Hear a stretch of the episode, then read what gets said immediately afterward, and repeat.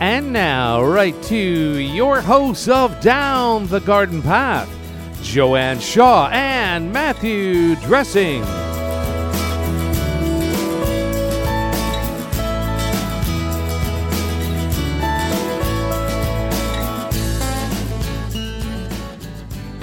Welcome to Down the Garden Path, where we discuss down to earth tips and advice while doing our best to help you seasonally manage your garden and landscape. Hello there. I am Joanne Shaw, owner of Down to Earth Landscape Design. And with me is my co host, Matthew Dressing. Hello, Matthew. Hello, Joanne. Good evening, everyone, and thank you for joining us. I'm Matthew Dressing, owner of Natural Affinity Garden Design. As landscape designers and gardeners, we believe it's important and possible to have great gardens, which are sustainable and low maintenance, and we want to help you make it happen. That's right. And so every fall, so as we uh, experienced a nice cool fall day today, Every fall, we talk on the show about the benefits of not cleaning up the garden as plants and le- leaf debris overwinter many, many beneficial insects. However, there are some pest concerns uh, in the garden that we can st- take steps to manage now. So, tonight we're going to discuss a few major garden pests which have been causing us some trouble in our gardens some of which you may have heard of, and some brand new ones. Can you believe that? So, we'd love to hear from you. What invasive pests or insects have attacked your garden this season? We would love for you to join the conversation. Send us your questions to instudio101 at gmail.com. Well. Matt, I think this is going to be a great show. Uh, I think so too. I think so too. I think there's lots to cover, and there's some great um, insects and pests that maybe not everybody knows of. I um, know, I know. We can inform and educate. I mean, that's our goal is to educate you so you know what to look for and you know how to um I think mitigate it so it doesn't get out of hand, right? Yeah, that's right. That's right. I think one of the the big ones on our list uh, this evening, which I think a lot of people dealt with uh, this summer across at least I know at least across Ontario uh, yes. uh, was gypsy moth. That's right, or the LD moth, or the um, LD moth. Now is I guess right. the politically correct term to to use, but you might have formerly known it as the gypsy moth. The gypsy moth. Um, yeah, and they it was a brutal. I mean, this is kind of an accumulative factor of not having, uh, you know, hard winters to kill off things. Um, you know and so the gypsy moths were very very aggressive this year weren't they? They really um, and so anybody who had a tree had you know and and a large uh, or anybody who had a, a near a forested area or backed onto conservation or backed onto a forest were really shocked at how um, quickly uh, those caterpillars could eat uh, their trees and ca- cottage country. I know some people said they couldn't even go outside, uh, you know, yeah. at the cottage most of the summer because the the the it was caterpillar poop that was falling everywhere. so, you know, as they ate, as they devoured the trees, they pooped all over people's decks and people and things. So they, yeah, it was it was quite a year for them, wasn't it? It was. It was very brutal, and even in the the garden centers, like places like that, they just they did not make it unscathed. Uh, little baby caterpillars were flying in on the wind, uh, traveling through their silks like the little baby spiders do to disperse, uh, and everybody was hit. I mean, you and I uh, had that experience at, at my garden center where you were yeah. looking for that tree, and we three found... of us remember it was yes. like i went first it was a small tree and i went and there were three of us that stood there for at least 20 minutes. It was easy 20 minutes. Picking off the because uh, i was putting it in my car. So never mind the health of the tree which obviously was important but i did not want them in my tree in my car and i did not want to bring them to my house either because i was unscathed. I have to touch wood. I was I was I did put some duct tape around my beech tree and and I was did some preventative, but I was okay. So uh, yeah, so there were some preventative things, and so some. So I think right now, let's talk about what they should do right now. and I can post it on my Instagram or Instagram as well. But checking if you did have an issue, I think especially on larger trees, I think looking for the egg sacs, and they are very hidden in the bark. Um, mm. And I know mm. it's it's a podcast and a radio show, so we can't visually show you. Um, but please Google it if you have questions, or check our Facebook or Instagram, and I will post pictures there. Because I was at a client site with um arborist, and they lived in a like a wooded area, and he pointed, and I'm like, that's like they just look like little orange, like I don't know, a, very innocuous. Like it was not this. It was not the egg sac that I pictured. So uh, it was very innocuous, and he said they need to be scraped and put into a soap soapy bucket. And the client called, and she said she was so thankful that I told her she had no idea. Um, and she was, you know, obviously we can't get all the ones. You can't go all the way up the, tr- especially mature trees. Yeah. But I felt like, and even the arborist said, like you got to eh, try to reduce it as much as possible and uh, and each of those teeny egg sacs could have to up to a thousand eggs in it. So, yeah. yeah. exactly, and you can see, like you were saying, you know, they're just that kind of like beige or to orange, kind of fluffy, almost looks like a moldy mass just tucked in on the tree. Um, mm. And yeah, there's just thousands in each little those little clusters yeah. uh, of eggs. So yeah, grab whatever you can be uh, you can reach without going right. up the tree, like Joanne said, for sure. Yeah, yeah. And that's the main thing that we can do right now as far as controlling our gypsy moth or our mm-hmm. LD moth, and then just for, uh, yeah, L- or LD moth. Sorry, I thought I had a Latin name there, and that's what LD uh, stands. Is the for. short form, yeah, of the Latin name, which you know yeah. I haven't memorized yet but i'll tell you yeah and uh, so in the spring we don't know it depends it'll depend largely on how the um, winter goes but if it happens again uh, you know some of the like wrapping the base or not the base but midway up the trunk um, wrapping it in uh, like a double-sided tape or a um, duct tape or um, some people said still wrapping like folding a, a cut a large uh, wide strip of burlap and wrap that around the tree and fold it over. So then they can't when they because apparently they they drop every night and then and then uh, crawl back up the trunk or a large percentage of them do. So if mm-hmm. we can't get them you know up if they can't get up the trunk then that's a way. So there's some like low um budget type things we can do um, btk so if they're smaller trees and you can manage them then definitely investing in some BTK and a hose end sprayer. And when would we apply that, Matt? Yeah, so we're going to see that about mid May to mid June is when we're going to be able to use the BTK. Okay. Uh, so it's that Bacillus thuringiensis and I can never pronounce the K, side, whatever. Uh, but yeah, we're going to use that from mid May to mid June. Once the caterpillars become so big, they're usually about that inch and a half to two inch range. It starts to lose its effectiveness. Mm-hmm. Uh, so we can apply that once every five to seven days. It's a living bacteria and anywhere from mid May to mid June while they're feeding because they do have to ingest it. Right. Um, okay. So that's the goal is to get them at the stage where they're eating and they need to eat the bacteria. Right. And so then they ingest the bacteria and it damages uh, their inside.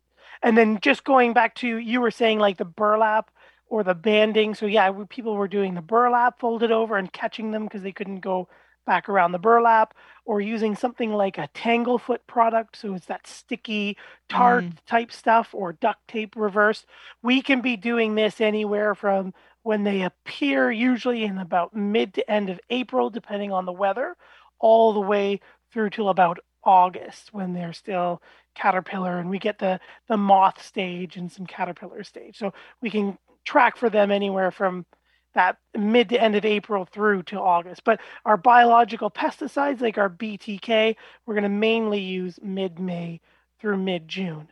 And then okay. moving into mid June uh, to July, as we end up with a lot of the pupa, pupa stages, we're going to basically be looking for those pupa and uh, off the stems and the branches and the trunk, and we're going to pick those off to destroy okay. them. So there's nothing here in Canada that we have um, that can knock those or penetrate and kill all of those. But something like Sevin or one of those bigger chemicals in the States for our lovely neighbors to the south, they might be able to apply something to burn those off. Mm-hmm. Yeah. And if you do have, if you are concerned, so the one thing is everybody was concerned because it was so bad that if the the caterpillars ate this, it was the secondary, is it called the secondary uh, leaf or the secondary buds? that the, the tree wouldn't be able to recover. But for the most part, the trees shockingly did really recover. Mm. Um, so it's just if it happens two years in a row, it could really be an issue. Um, so if you do have, you know, prize trees or you are concerned about it, um, and uh, you, you mean you can call a local, like the tree service companies, like in the, arb, you know, reputable arborist, um, they can do a, a, more of like a different. I don't know if they're using BTK only or if they have a license to use other products. But um, they can, because the problem with us is we can only reach so far with the BTK, so they can do a little bit more thorough of a job. So that's something to think about as well. To know that there is an option out there, and yes, that's expensive, but so is it expensive to replace all of your trees. You know, yeah, especially the larger ones, right? That's time that's not mm-hmm. uh, time and money oh, that yeah. you'll never get back. Yeah, um, yeah, for yeah, sure. See in yeah. your lifetime. Yeah. yeah. So I don't know that it's exorbitant. Like I say, it's expensive. It's a cost, but yeah, yeah. You know, but yes, the the saving because yeah, like you said, you can't turn around and, and plant you know five more you know ten foot you know or twenty foot trees. Yeah, it exactly. happen that way. So yeah so that that was a new one i think you know it's been an issue and on a certain certain trees and certain i wanted to say breeds certain trees um you know you know around you know we've always heard it on the peripheral but mm. this year was a particularly bad year and it could be that one in you know one in 10 years or whatever they call it a one in 20 year bad year um but cycling it like cicadas Yes, yes. And it was a cicada year too, apparently, in the States. Yes, it so, was. yeah. So I don't know. Or, you know, it's just also a symptom of not having the prolonged cold that yeah that benefit of that hard canadian winter right where yeah. all those tropical uh, insects that move north start to die away but you know our winter does really control a lot of those insects and other pests and diseases uh, life cycles in those populations or else everything would just survive so yeah. yeah one of those years where we didn't really get a super hard consistent canadian freezing winter and uh, uh the ld moths definitely took that advantage and they are out in force or we're out in force so yeah one of the things we definitely want to make sure that we're doing or we hopefully we get uh, this year is that nice cold winter. Speaking of life cycles and names, LD uh, stands for Lymantria dispar, is okay. the Latin name. Lymantria dispar. So that is going to be um, our non-native uh, moth. Um, I believe it's originating from Europe in places, and it's moved over here, and it is attacking. And then the one last part we didn't hit with our life cycle of of our LD moth um, Mid July through August, they've pupated and they've emerged as the male and the female moth. And this is where we have our uh, different traps. So, like our Japanese beetle trap or our wasp trap, there is a gypsy moth trap uh, that you can lure them in again with that pheromone. Uh, we trap and draw in all the boys and they land in the traps and they can't escape. There's usually sticky cards inside that are um, um, involved and they basically get stuck in there. And these okay. lures are quite strong. Uh, okay. We had them at a spot at our garden center around the Japanese beetle traps. And we had them just like on a peg so that people could see them and see the trap. So we had them out. So not only were they the pheromones getting through the plastic bags that they came in. But also after we took the lures away from the spot we were hanging them um, the moths would still show up and and search the wall oh. for, so yeah, they weren't even opened? Like they were just inside the package still? completely closed. They were inside oh, the package. so and the scent was so strong it imprinted on the wall. And they were oh.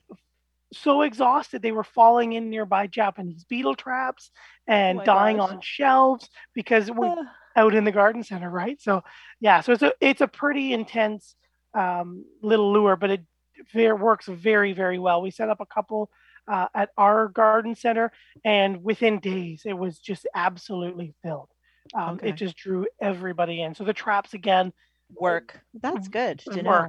And Yeah. unlike the Japanese beetles, they're going to go right for the trap. They're not looking to land and eat other plants at that Right. moth stage. Yeah. Yeah. Because the females stay on the bark, right? The females don't leave the tree, yeah. but the males are the ones that fly around and fly and find that. So by catching the males, you prevent them from mating with the females and prevent Correct. them from from uh, creating more eggs. So yeah, it's a biology lesson. the life cycle of uh, LD moths for sure. Um, so yeah, so that's fascinating. We're gonna have some sites in our show notes as well so that you can do you know do your own research and kind of id with them pictures and things like that too so that you can uh, more feel, feel comfortable that we're talking about exactly what you think we're talking about so uh, so yeah Yes. help you ID them uh, for sure. And um, one of our next topics, so Janice is jumped is is uh, kind of pegged us with our with our um, which one of the next things one of the next things we were going to talk about.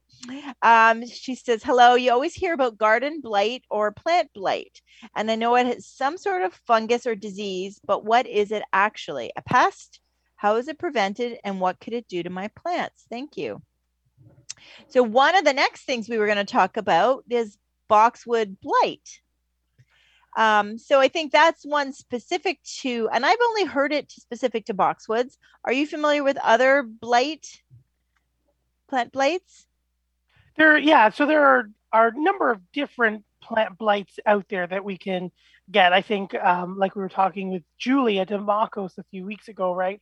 Uh, on the tomatoes, we can get an early blight and a late blight, and it's that fungus that comes in and, and damages the foliage and the stems and causes a drop in vigor, uh, or just in cases, just flat out kills plant tissue. Uh, so yeah, there are lots of different blights for different trees and shrubs and vegetables and annuals and different things like that. And it's usually caused by a fungus.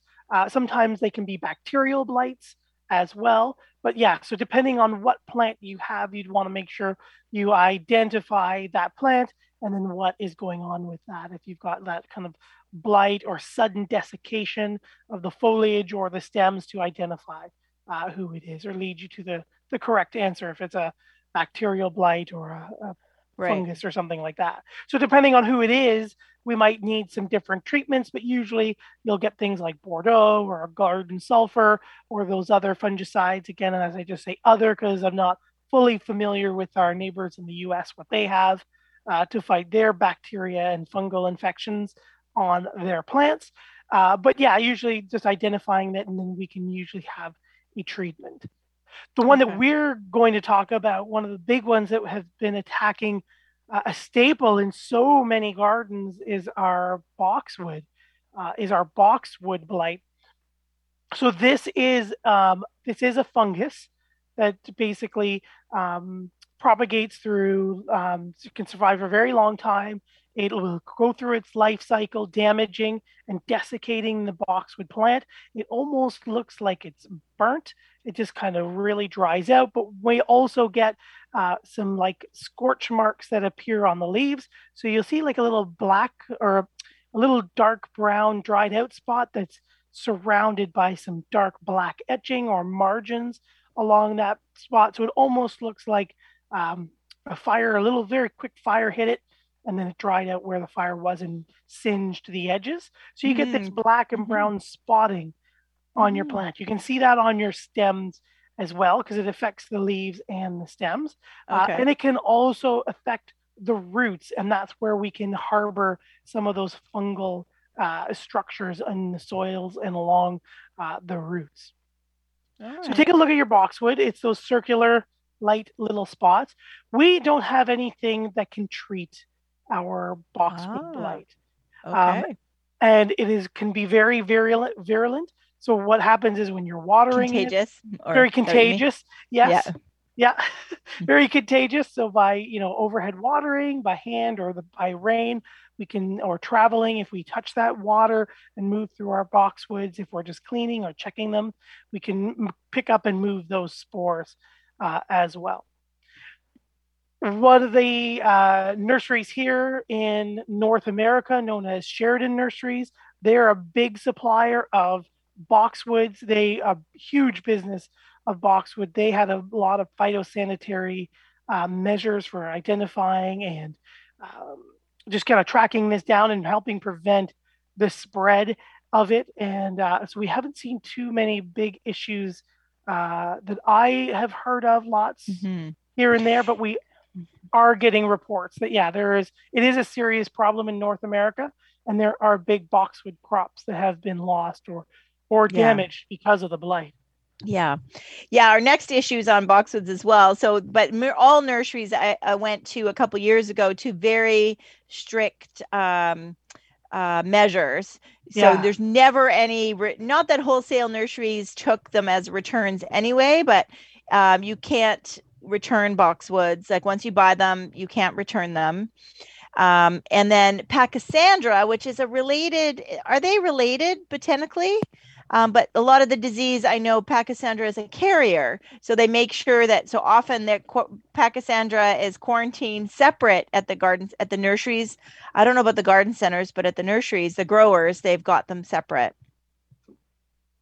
Yeah, I was just going to quickly look. I forget what family um, the Pachysandra terminalis is in. Uh, but the boxwood, our common boxwood, uh, Buxus macrophylla or Buxus sempervirens is in the uh, Buxaceae family. And then uh, I'm going to have to just quickly look because I totally forget uh, what um, family it is in. But yes, yeah. so without anything, uh, there's no cure. You all you can do to control this one is identify it, uh, make sure that you're being very sanitary with your pruning uh, equipment with your secateurs, your cutters, your head shears, making sure that they're cleaned before moving to other things. Usually, what um, we found out is that the boxwood will infect an area of roughly about 15 square feet around the boxwood. The spores are usually most active within that 15. Uh, oh, so like foot. in in the ground around them? Yeah, so like it's oh, like a okay. seven and a half foot radius uh, in all directions. And so okay. all you can do is basically rip it up and destroy the um, destroy the the boxwood, remove them from your from your yard and destroy them, and then hopefully don't plant anything there for quite a while.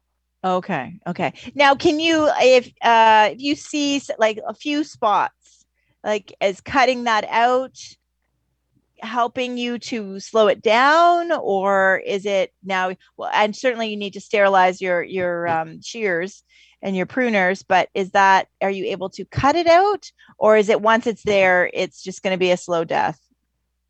Yeah you can try to cut it out if you're really good at um, catching them early um, early in the season just seeing those again those brown and black spots on the foliage and you can again try cutting it out cut a, a foot away try not to uh, infect anything else by touching you know that boxwood spot and then touching it somewhere else. You touch the stem you suspect it and then you touch another stem to you know yeah. continue that so you're going to spread it there. So you can try and just see if you can yeah prune it out before it spreads. But yeah yeah once you've got it it tends to the, those spores uh, spread out. And yes, Pachysandra terminalis is in the Buxaceae family uh, as well. I thought it might be, but I just didn't want to be yeah. wrong. Yeah. Uh, yeah. So yeah. So watch that watering. Um, watch the touching. Make sure that your you know sanitation is the key. We want to mitigate all the stresses in our gardens. What we're seeing a lot of is because in our next pest we're going to talk about also uh, plays with boxwood as well. Uh, but they were seeing a lot of replacement plants because of these two issues hit mm. the market. And one of them is um, Ilex verticillata. Blah, blah. Uh, Ilex Try that again. Say that again. Yeah. Take two. Take two. Take two. Gary, can you pause the recording? Uh,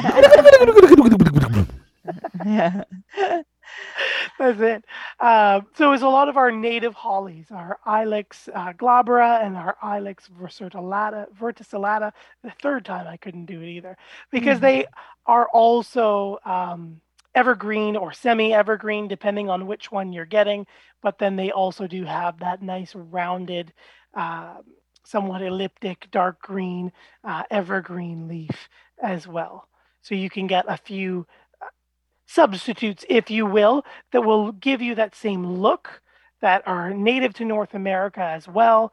Uh, so fairly hardy, disease resistant. You could get them just for the foliage, or if you do like those holly berries, you want to encourage a little bit more wildlife in your yard as well. You can get those female versions of the hollies, and there's the deciduous and the evergreen form as well. Mm-hmm. Yeah. yeah. So I'm just reading. There are some, uh, probably a bit more in the U.S. So there are some disease-resistant cultivars. So if you're new to boxwood, or if you're wanting to put some in your garden next year, you know that's something to ask about at uh, your garden center. Um, and if you do have a, a, diseased shrub, then not putting it in the compost, not putting no. it in the in our brown paper bags. I mean, they really are garbage, much like. Um, um, oh my gosh, dog strangling vine. Yes. um, so yeah, so it you know if disease symptoms are diagnosed, immediately bag and remove inf- infected plants along with the fallen leaves. Uh, mulch the area to bury the remaining debris. Do not compost infected boxwood material. In fact, they say launder all clothing, gloves, shoes, and sanitize gardening tools. So, yeah, sure. um, removal will not guarantee eradication of the boxwood blight pathogen since it can survive in fungal resting structures in the soil for many years. And that was the University of Minnesota um, their website. So, uh, oh, sorry, University. I saw the M and went Minnesota. Uh, University of Maryland. Sorry oh, about that. yeah, extension. So there's certainly more. You know, we we can't answer every single question, but we wanted to bring everybody's attention to it. I yeah. think sometime because I think in the past a little bit of browning in the spring, you were like, oh, that's just like winter kill. Let me just trim that off and it'll be fine. Well, I think now we really want everybody to kind of just take a closer look and if there are black, certainly, um, again, in our show notes, we'll have some pictures IDing it for you. But certainly, it should uh, really, you know, you should pay more attention to what's going on. Mm-hmm.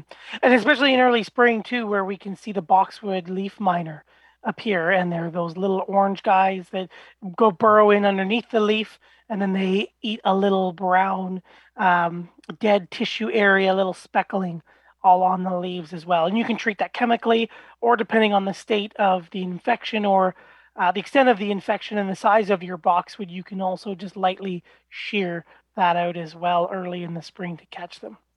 Just quickly, as I mentioned, Ilex glabra and Ilex verticillata.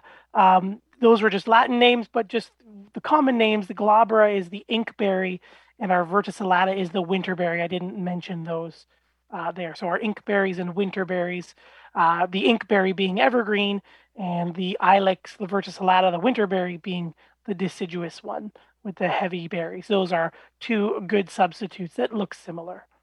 Okay, excellent. We have a good question from Mike. He is saying uh, he's listening to us from San Bernardino, California, uh, for the first time. So, welcome to the show, Mike. Uh, yes, he welcome, said Mike. rabbits are everywhere in his garden. I cannot get rid of them and they eat all of my plants. I can't put up a fence to keep them out due to zoning laws here, but I'm wondering if there are any plants that may be a turnoff for them to keep them out. Something that, to border his yard that they do not like. Thank you. And I know I, I, there's three F's. I know it. So it's furry and fragrant. What's the third one? I'm trying to think. Do you remember? Oh, so things like lavender, catmint, yeah. Russian sage, things that have where the foliage, Mike, are fragrant, they don't like. Um, so and furry, so anything that has like a like a like a texture to it. Um, all all three of those plants also have that, but I think of lamb's ears. Um, I think of things, you know, like that, and I don't know why I can't think of. It. I thought there were three F's: furry, fragrant, and something else. I'm not sure. I'm not sure either. Um, but I, I hope that helps. I'm just trying to think of anything that, yeah. So fragrant things. Um, it is tricky. I mean, we do have them here as well, especially in the winter here. Uh, Mike, they they mow down things. Um, Yeah. So yeah, um, we do have products. I don't know if you have products there, right, Matt? The Scoot is it Scoot? Yeah, there's Scoot, so it's a liquid concentrate. You can mix one part Scoot, one part water, uh, and as long as it's above five degrees, go out and either spray or paint directly He's in on. California, Matt. He's in California. That's true too. So, uh, yeah, sorry, I forgot, totally forgot where you were.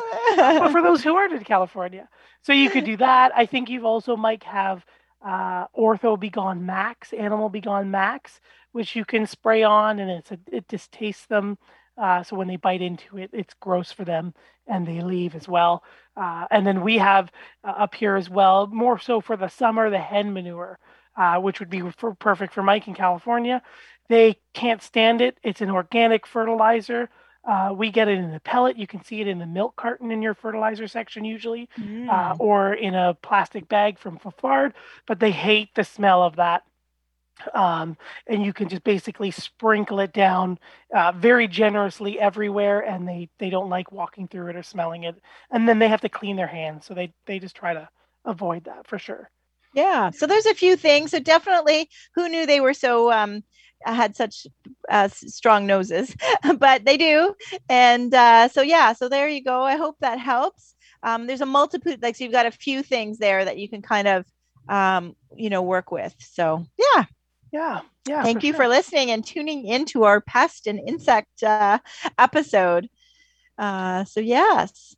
That's right. So yeah, uh, thank you everyone for joining us here live on uh, Reality Radio 101. Thank you uh, to all of our new listeners, even though we maybe haven't met you yet or heard from you yet. Uh, but I'm Matthew Dressing here with my co-host Joanne Shaw, and you're listening to Down the Garden Path. Joanne and I enjoy hosting Down the Garden Path each week, bringing you interesting and relevant topics to help you achieve a great garden. We learn right along with you from our research and from the guests that join us here on the show. Uh, and we have a great guest next week. I think you guys will always want or want to tune in.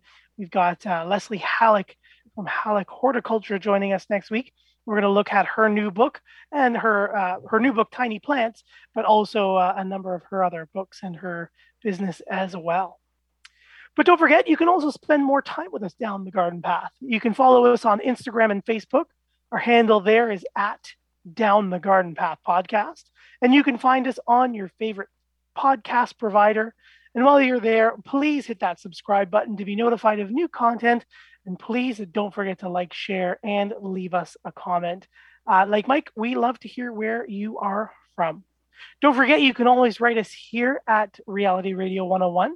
You can write to uh, our lovely producer who forwards our mail at instudio101 at gmail.com. So in studio 101 at gmail.com. Or you can check us out on our websites. Joanne is at www.downtoearth.ca. And you can find myself at www.naturalaffinity.ca. That's so that right. takes us through some good two major um, pests, uh, a major pest and the major disease Yeah, is attacking us up here. that's right. Canada. That's right. Now we were going to also talk about. So I know we're going to maybe go out of order just because we've got some great listener questions about houseplants and bringing them in this time of year, and so we were going to get to that. So I just wonder if do you want to just jump to and talk about those. Um, Yeah. So yes, um, I'm trying to look the person's name. Bug spray. Yes. Um, Susan's asking about those. Um, about and uh, and then the next person was asking about aphids, which are also um, Joyce. So Susan and Joyce. I wonder if we can answer their questions by talking a little bit about, as we're all. I know I've moved some into the garage in anticipation for bringing them in. So yeah. So do we want to walk people through the best way to manage those insects so that we don't bring them into our homes this time of year? yeah, yeah. Did we want to read Joy and Joyce's and Suzanne? Oh, sure. Yeah, I can do that. Sorry, oh, I okay. Just name. maybe others might know what we're doing. yes, yeah. So um, I love Susan. She called us kids. So hi, kids. I'm now bringing in some of my plants into the house for the winter, and I want to know if you have a spray solution that I can make at home to spray the leaves to get rid of any bugs that might be in the leaves. Is there such a thing to make, or do I have to buy something? Thank you. Yeah, you know what is, as you say, the key word I see there, Susan, is in the leaves. Um, so I don't know of anything that you can make at home that will penetrate the leaf surface. So like a leaf miner, the leaf leaf layers are actually protecting that insect while they feed and hide inside the leaves. So you'd need to go to your independent garden center uh, and find something systemic that you can either water in and the plant absorbs or you spray and will absorb through the leaf so that those insects that are burrowing in would eat it and die. If it's just on the leaves, yeah, there's things like um, a lot of people have success with uh, dish soaps um, and, you know, adding dish soaps and uh, there's so many different recipes. Um, yeah. Yeah, I'm just I, before I jump into yeah, like I think 90 Dawn. I think mixing Dawn, yeah, Dawn and, and and like Dawn dish soap and and water is an option. Um, I think very much like an ins- insecticidal soap. So I think you're still probably better off to purchase something that's a little bit more tested and and that way because it's hard to get know the um the ratio when with a homemade product whereas at least like insecticidal soaps is basically soap but at least they know they've been testing the the the uh, ratios and things so Right. that's that's the trick if you have one plant and you want to kind of try a dishwasher and soap um, you know, okay, and and you could you know look after it, maybe apply it more frequently if things aren't happening. Um, but if you have a lot of plants you're bringing in, then you might want to you know go for it something new. Um, I personally like to put them in the garage first and kind of you know see Mhm. what flies out of them and stuff like that. I've heard of other people that really, especially if it's in the soil, if you soak. Um, you know, kind of fill up a, a big tub or something of water and kind of soak your pots in them just to kind of get like drown and really give them a good watering. So you're kind of doing two things at once, right? Yeah. So you're you're getting rid of any eggs or any insects in there that might be burrowing in that soil. You're kind of drowning them, and then you when you bring it inside, you've you've got it at a at a really good um, moisture level, and then you just have to maintain that. Um, I've also when I've sprayed, I've put them in like a garbage bag or like a clear garbage bag and kind of sprayed into the bag and Mhm. left and then kind of tied up the bag around the plant for an, a couple hours so then that really almost like fumigates like you know think about when Yes. they fumigate homes right so you really i think that's good for especially like bigger things that it's hard to get all of it and hard to look under the leaves and and stuff so um so those are two things that i recommend you know diying like you know just the bucket of water and then if you are going to spray with insecticidal soap um because you don't want to be ta- like I always feel like where are you shooting that thing and where's the overspray going, you know? Yes. So if you do it in a, a clear and then just after a couple hours, take the plant out, put your next plant in, do it all over again. Um, so those are my two tips. Mhm. Anything else that you suggest? One thing I always like to say about the sprays is just make sure that wherever you end up spraying it, if you're spraying it in the bag, it's concentrated in the bag. But if you're going to do it in like a garage or another open space, make sure there's a sliver of a breeze. Doesn't need to be like a strong wind. You don't want a strong wind because it'll change and blow it in your face. But you don't also want stagnant air. So, like you were saying, all that overspray and that particulate sits in the air immediately around you, and you're breathing this in Mhm. um, because everybody reacts differently. My only other thought too is um, I always like to take my pot plants again size and weight dependent because if they're really big, it's unpr- impractical to do. Uh, the first one is taking them out of the pots because you get a lot of Mhm. like pill bugs and centipedes and earwigs that will crawl down the sides and be between the pot and the ball of soil. Uh, especially if you get one or two dry periods where that peat-based soil or that potting soil contracts a bit. They can- yeah. yeah, they get to hide in there, and because it's dark and it's cool and it's moist, usually they'll hide there and eat the decaying matter and stuff. And then the last thing I like to say is flip and again, depending on the size of the pot and the plant, uh, tip your pot plants o- or pot plants. Oops, uh, tip your potted plants over and look at the holes that are on the bottom of your plants. Things like mealy bugs uh, and other like insects, earwigs and pill bugs, they will crawl in there and they can overwinter or kind of come in and then they'll reemerge as it's warmer in the house and they'll multiply again. Mhm. So I always Yeah. like to check the bottoms and the inside edges of the pot just to be certain. Mhm. Perfect. Yeah. And then the last thing you could do is just if you're, you know, not sure if you got them all, and we never are, yeah. is to buy some of those sticky traps. Mhm. and um and so then that is something that's kind of like the last line of defense so if something does hatch and it is a flying insect uh, then it usually you're drawn to the color or you know it's just like a sticky piece of paper that on a little stick that you put in your in your plants and then they will fly there. And then that benefit is you're catching them and then usually if they're females you know you're preventing them from laying eggs um, to kind of continue that cycle. So yeah so it's That's a right. there's a few you know steps in the line of defense and i know uh, joyce has written in about aphid so hello what is an aphid what does it or they do and how do you get rid of them i heard people talk about them are they bad um, so mostly an outdoor i don't know we but we there's sometimes you can bring them inside right aphids yeah for sure. Yeah, mm. aphids could definitely be one of the ones that are uh, indoors. It can be an issue. Um, one of them can uh, clone themselves and uh, give live birth to 15 babies or so wow. that are already primed to clone themselves again. Uh, so they're very quick to multiply once you have them. But Joyce, they're just basically a very small uh, jelly insect. They're can come in any color of the rainbow. I haven't seen purple, however, uh, but I think of them like like fruit flies too, right? Like yeah. they're a little bit bigger than a fruit fly, but they just they're persistent. Yeah, that's um, a great um, size comparison. Yeah, yeah, for sure. And definitely in the outside in the garden, you know, beneficial insects like ladybugs, praying mantis. There are certain definitely some things that you can encourage those, or you can buy ladybugs um, mm-hmm. when it's time. So this that's not the time of year to deal with them. But if you are worried about in, uh, those insects uh, to come in the house with your potted plants, then same same things that we just talked about with the other insects. Um, you know, insecticidal soap, um, bag, water, you know, that type of thing. And then certainly the sticky traps can help with that as well. Yeah, definitely. Yeah, yeah. Definitely. So, one of the most important ones I wanted to talk about is kind of a new one yes. and I want to make sure we get it in. I know we've got a few more listener questions, but I really want to make sure that we because we it's a heads up so depending mm. on where you are in the us and if it's affecting you yet in toronto they're really trying to control it um, and it is called the box tree moth so again boxwood but it right. is a moth that is decimating boxwood.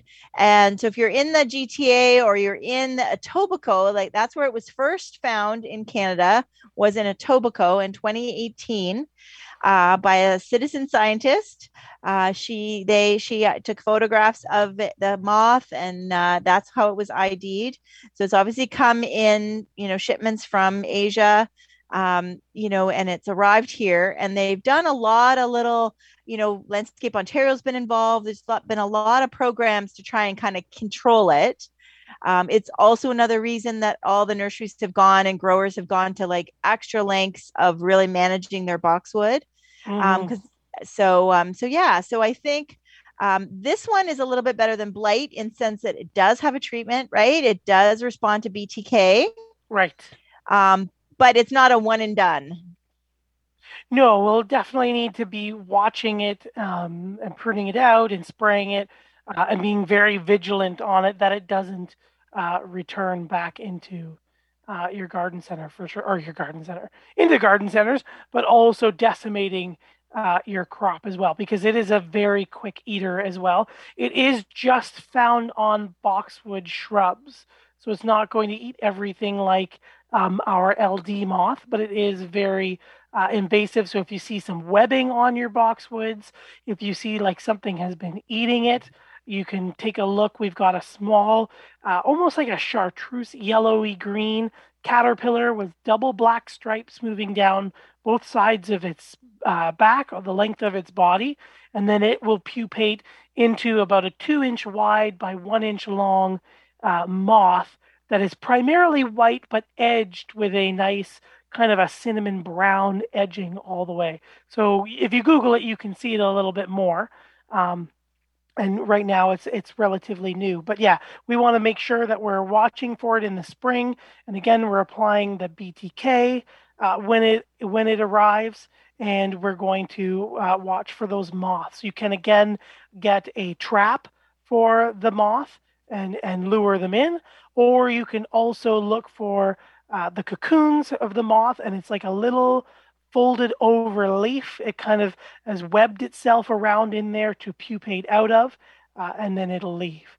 Some of the feeding damage as well uh, will look like a desiccated um, brown, kind of like a dead leaf on your boxwood, but it looks like it's been skeletonized or pieces have been sucked mm-hmm. out of the center. Very lacy, the... like you know that lacy yes. damage to leaves. Like I'm just looking at a graphic here, and it's and the leaves are all you know they will eventually go brown, but I think close up, zoomed in right after they've eaten it, it's yeah, really yeah. kind of gone lacy and and and chewed up.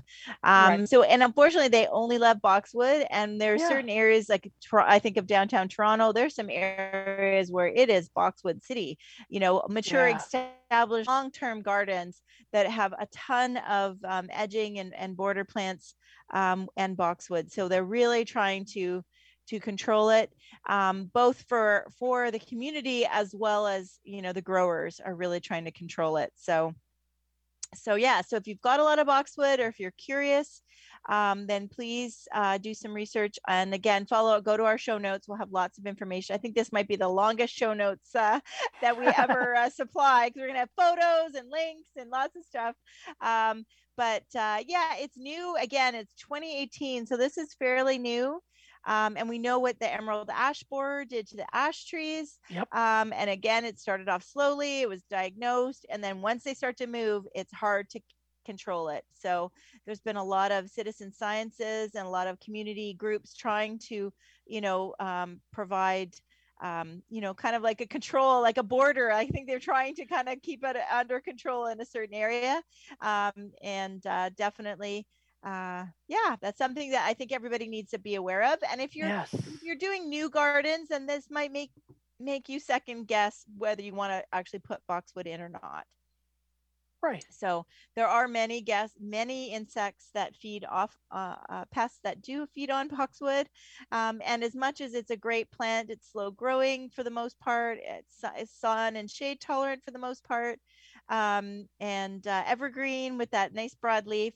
It really is a great plant, which is why it's so popular. Um, but unfortunately, uh, it's it's they're also expensive because they are slow growing. So, uh, so that's something to keep in mind. Um, so yeah, so we just felt it was really important this time of year, um, so people could be aware of it, hit the ground running in the spring, but again with BTK, and uh, and really trying to stay on top. Uh, you know, if you've just got a few boxwoods and you just want to make sure, then that's fine. But you know, it's it's uh, just something we really wanted everybody to be aware of. Exactly. So we can keep an eye out for these guys and uh, make sure that everybody is staying safe as well as your garden and everybody else's gardens. That's right. Yeah. That's right. Um, so we do have a, let's get to a couple questions quickly. Um, yeah. Um, so Dave is asking that he knows we hate it, but it is a perfect time of year to ask this, Dave. Uh, a lawn question. Is oh. it too early to put down a winter fertilizer that he bought and he is in the GTA? Yeah, nope. Dave, uh, you are still good to go. We are in that winter fertilizer period. It's cooling off. Uh, the grass is still green out where I am, uh, just east of the GTA or in the eastern GTA. So, yeah, late October, early November, we can definitely put down our uh, winter fertilizer. It'll start to dissolve now. It won't completely go. And then in early March, uh, or sorry, late March, early April, when things are squishy and warming up, we will see uh, the roots starting to eat that fertilizer again. Uh, it'll take us through to May into our spring fertilizer. So yes, right now is a perfect uh, time yes. to do it if you're ready to leave or be for the year. Yeah, perfect timing. And Mason is asking, "Where's our book?" We are hard at work on our book, and is it getting close? It is getting close to Christmas. Love you guys. Thank you very much, Mason. Yeah, our we're working very hard. Our editor's working very hard to have it out and ready for you to purchase and gift um, and share with friends uh, before Christmas. So stay tuned. We'll be giving you um, updates as we um, get closer. So yes, um, we're excited. We're, we're very excited. excited. we're very excited. So thank you, Mason. Thank you for asking. Uh, definitely. Um, and another question, John's asking about earwigs. Are they good or bad for the garden? They are not great for the garden. Uh, but really, is it is it they eat annuals, they eat foliage, they eat hosta foliage. Yeah, they're kind of yeah, they're they're usually scavengers. So they like decaying or dead organic material. Not that they won't eat live stuff like Joanne had just said, um, but usually in when again, kind of like the gypsy moth, right? You get this good year where there's so many of them. Um, when they're large populations, they will attack plants uh, and eat plants and go after things. But other than that, yeah, they are scavengers and they will break down uh, other plant material and dead things and return nutrients into the soil. So they're they're good when they're left alone and they've got stuff to go after. Um, but yeah, they when they get lots of them, they can definitely attack your plants in your gardens and invade your houses and go into other spots. Yeah. So yeah, Yeah. good and bad. Good and bad. I personally, Um, and Tim is asking about beneficial insects or bugs. Are there any beneficial insects or bugs that I don't want to kill next year on my plants? Some are good, correct? Absolutely. And and that's why we recommend, like we mentioned at the top of the show, for us to lose that older mentality of let's clean up the garden and tidy it up. And um, we want the the um, beneficial insects to overwinter in our debris and overwinter in you know the stems of our perennials and in the um, you know of our ornamental grasses and things like that so that's why it's really important to not you know literally vacuum up you know remember the old you know let's put our garden Oh, to bed and clean everything up so there's not a lick of anything anywhere. We want to encourage the beneficial insects.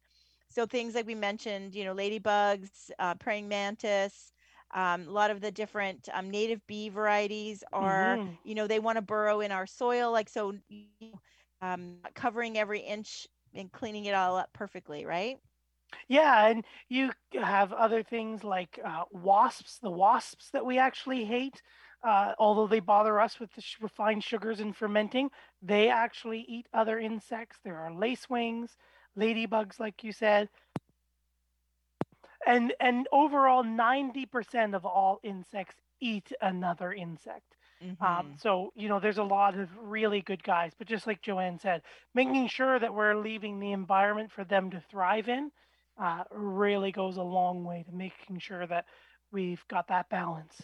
Yeah, and Mhm. gets rid of those. yeah and doing what we can for that circle of life like you know like the you know the like the ladybugs will eat the eat the uh, aphids you know the praying mantis probably eat the ladybugs like you know it, it can be uh you know but that's the thing we want biodiversity in our gardens and by doing less of a cleanup and and not worrying about it as much um that you know that will help contribute that so For uh, so yeah And Yeah. even those overwintering beneficials in the leaf debris in the plants, right? The birds that are here for the winter are going to feed Mhm. on them, and the Yeah. cycle goes forward.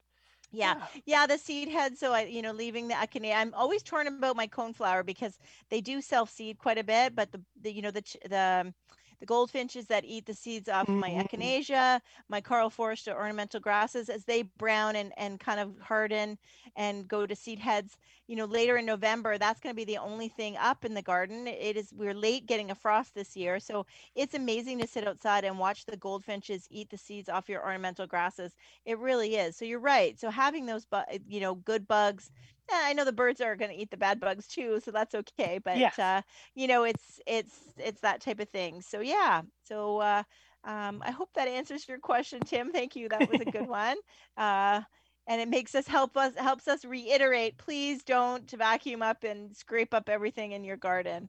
Um, so, and uh, one other question about Ron's asking about the best way to get rid of spider mites. So I'm guessing that's inside the house. Yeah, you can get them outside. We often will see them coming up for inside as well. Uh, the thing to look for, Ron, is that's uh, you probably already know already, but that really fine webbing. Um, and you can basically use an insecticidal soap uh, or a current spray. Again, make sure you know you're spraying it properly in a good spot, but also just make sure that the environment around it too. They thrive in very warm to hot, dry conditions. So if you're getting it repeated on a plant, eh, try to increase the humidity around that area. So if you've got a vent nearby blowing inside, you know, sitting the pot on side on top of a, a stone-filled tray filled with water, the tray wants to go out beyond the edge of the pot and create that kind of that column of, of humidity, or even just misting it and just kind of monitoring it. So really kind of increasing uh, or you know dropping the warmth but increasing the humidity uh, as well. uh, which can be very difficult, especially Ron if you're dealing with them inside, as our air just gets really, really dry. Uh, So Mhm. they'll definitely attack then. Uh, but yeah, you can prune out the things, uh, prune out any damaged foliage, or you can spray them. And again, just control that environment with humidity and moisture, uh, and prevent it from being super warm. That's right. Yeah. There are some things like I think of dwarf Alberta spruces that get covered in spider Oh. webs and things like that. Those are much harder to deal Hmm. with from that standpoint. That the tree just kind of breeds that way. Just I think how dense it is and Yeah. um, lots of hiding places for the eggs. Um, and also for inside, I think having those sticky traps that can help too because they're crawling around and you know that could be another you know or flying on the webs and, and things like that. So yeah, yeah. Right. So, I mean, this is the time of year, um, early spring. We can talk a little bit about dormant. Um, if you've got other concerns, right? Dormant oil and lo- like a horticultural spray. Um, you can do a fall treatment, right, Matt? And what would that co- cover? Yeah, it'll cover a lot of the overwintering eggs and other insects uh, that might be just sitting on your stems and your branches. Uh, that are at this time of year, we were seeing that the magnolia scale was just starting to move uh, a couple weeks ago and spread out its babies. So it's a great time to continue to spray with dormant spray. The lime sulfur will help burn any spores and bacterias uh, and fungal issues that are on your plants, especially like scabs on fruit trees and things like that. So as long as it's above five degrees Celsius, mix according to the instructions, you're going to see lots of different brands on the market. And then making sure you're getting a good dousing, a good wetting of your uh, stems and branches and those little hiding spots. The tree doesn't need to rain when you apply it, but you do want a nice thorough wetting to glistening so you can kind of see that it's moving and a good thorough wetting. But Mhm. yeah, that's right, and that's more envi- It is stuff. a it's a, an environmentally friendly product, so it's not uh, not a chemical. Uh, Yeah. that type of thing. And there's more you can read about. Um, I definitely want to recommend anyone who's concerned about um, anything insect related or uh, disease related in their garden. So the Ontario Nursery Crops blog. Uh, Jennifer Llewellyn writes this uh, newsletter, and I both Matt and I get it, and uh, she's just got Mhm. she's on top of it. So lots of you know it's definitely sciencey. It's right up Matt's alley, but I even find it fascinating. You know, she's talking things that you never heard of. Um, so there's you know there are some issues coming along with the beech um, magnolia scale. Uh, you know, some things it just helps you just be more informed. And if you're just interested in what's happening in your little biodiverse uh, yard, then uh, especially for our Canadian listeners, but I'm sure a lot of this would be fascinating for anybody. So we're gonna have a link to it in our show notes as well. That's So right. yeah, so I think it was just a great show. Thank you, everybody. What do you think, Matt? I think Considering so it's like a depressing topic. I don't know. I would. I like it. I like bugs. Uh, I wouldn't call it depressing, but okay, fascinating, maybe. I don't know. yeah, But to each his own. I'm sure there's people who are love it and people who are just totally grossed out. So right. Well, what do they say is to be informed is saying to be informed. I don't am know. thinking of another total other newspaper saying by somebody else. okay okay Yeah. so you mean that's what we want to do here is i mean i think as long as much as planting the right plant in the right spot is helps keep your garden low maintenance knowing what's happening and knowing how to treat them and how to deal with situations like this also helps keep your garden low maintenance and that's what we want to do here That's right. So thank you everybody for joining us here live on Reality Radio 101. You're listening to Down the Garden Path. Stay tuned next Monday night when we have Leslie Halleck from Halleck Horticulture talking about her new book, Tiny Plants, which you can find on lesliehalleck.com, uh, as well as I'm sure Amazon if you want to take a peek there. Thanks again for all of our listener questions and everyone for joining in. And uh, we'll see you next week here live uh, down the garden path on Reality Radio 101.